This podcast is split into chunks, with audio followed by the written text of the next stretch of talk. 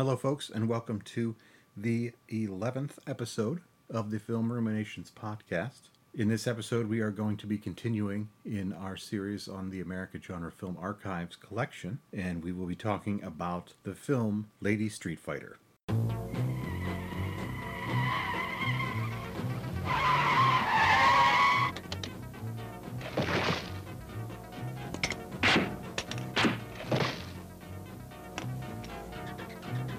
Owe you this one, Shorty.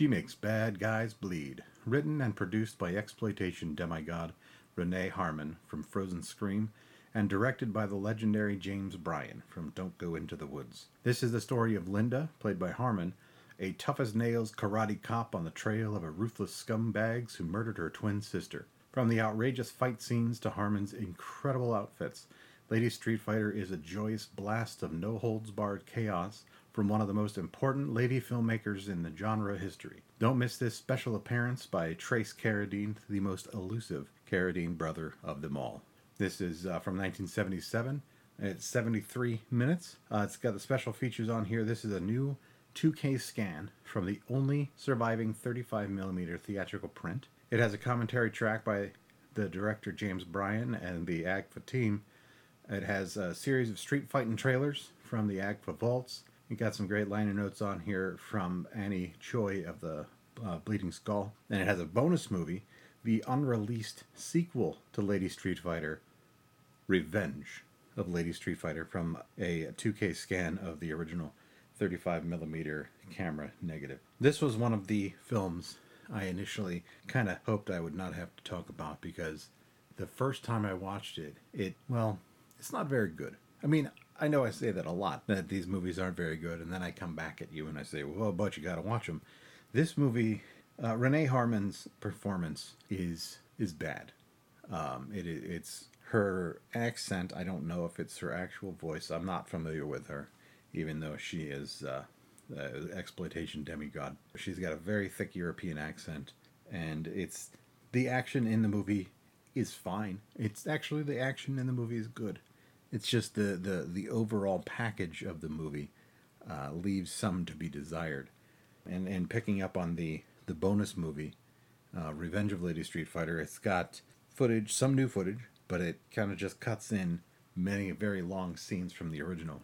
One of the things that really stuck out in my mind the first time I watched it is that one of the main characters, uh, portrayed by Jody McCrea, who is a a cop, kind of feels like he's on the take.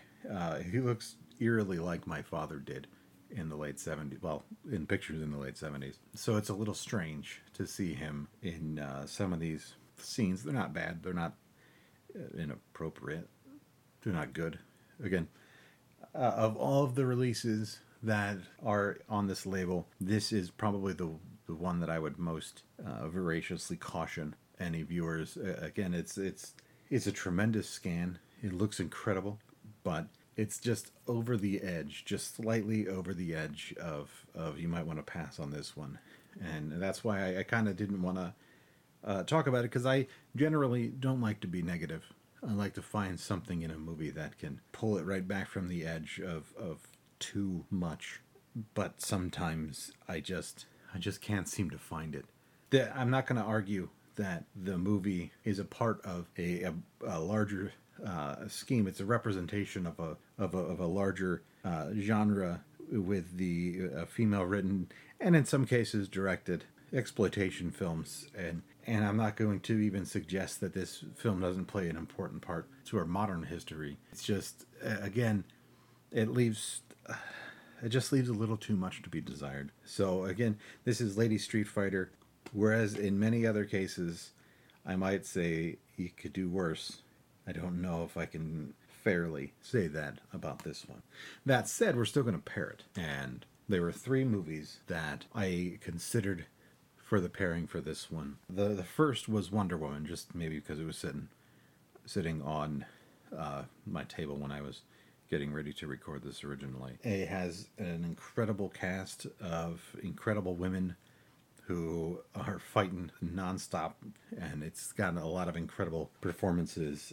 But they don't need my help on sales, which of course made me think of the very new release of Captain Marvel, which has a a male and a female director with an incredible female character who obliterates whatever is is getting in her way. Uh, again, the numbers show they absolutely don't need my help. So I didn't think that that would be the right answer. It doesn't really fit the mold of what I've been talking about here. And you can go on filmruminations.com and there is a full review of my theatrical experience for Captain Marvel. Uh, again, I, you should see the movie. However, what I did choose is a release, a very new release uh, from our friends over at Arrow. It is a collection of the four Sister Street Fighter films.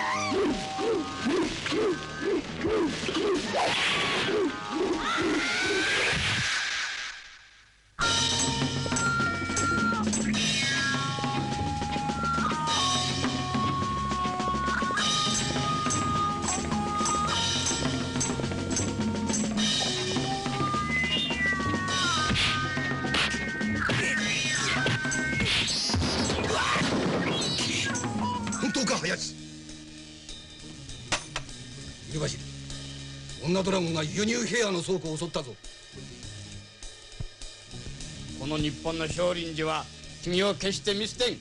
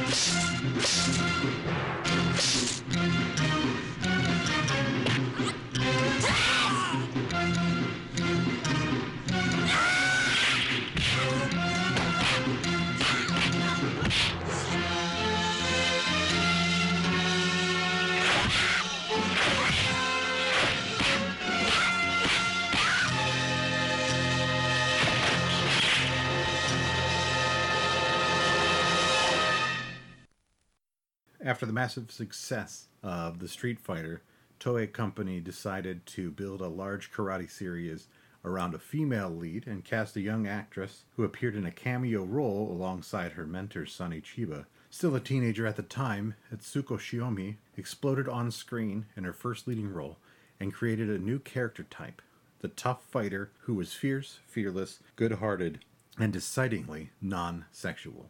A departure from Toei's uh, typical formula. In 1974, Sister Street Fighter Shiomi is half Chinese, half Japanese, Kaoru Lee, who travels to Yokohama to investigate the disappearance of her brother, an undercover cop. Lee discovers a smuggling ring run by a drug lord with his own personal army of deadly fighters and must penetrate his evil lair with help of a fellow karate master played by Chiba.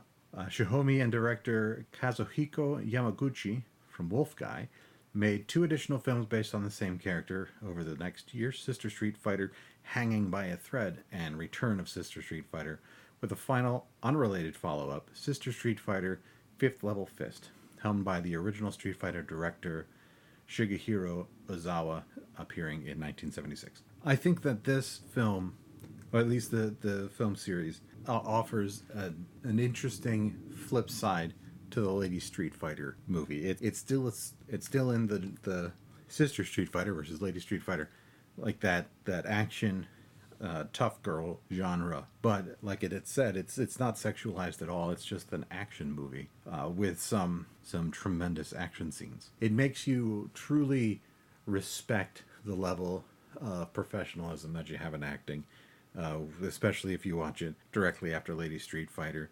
It's it's a a one hundred percent elevation in performance between the two films.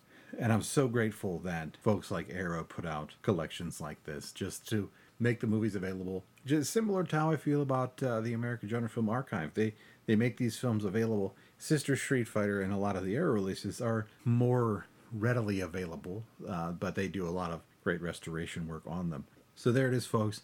I know this is a very short episode, and I'm very sorry. I just don't have a whole lot I want to say about Lady Street Fighter uh, without getting too deep into the thick of negativity, and I want to avoid that. If you want to watch it, by all means, watch it.